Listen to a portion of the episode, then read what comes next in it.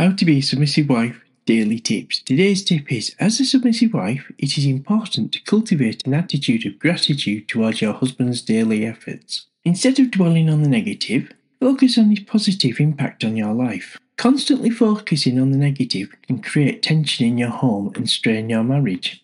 Instead, shift your perspective towards appreciation and strengthen the love you share. Take a moment each day to reflect on what your husband does for you and your family.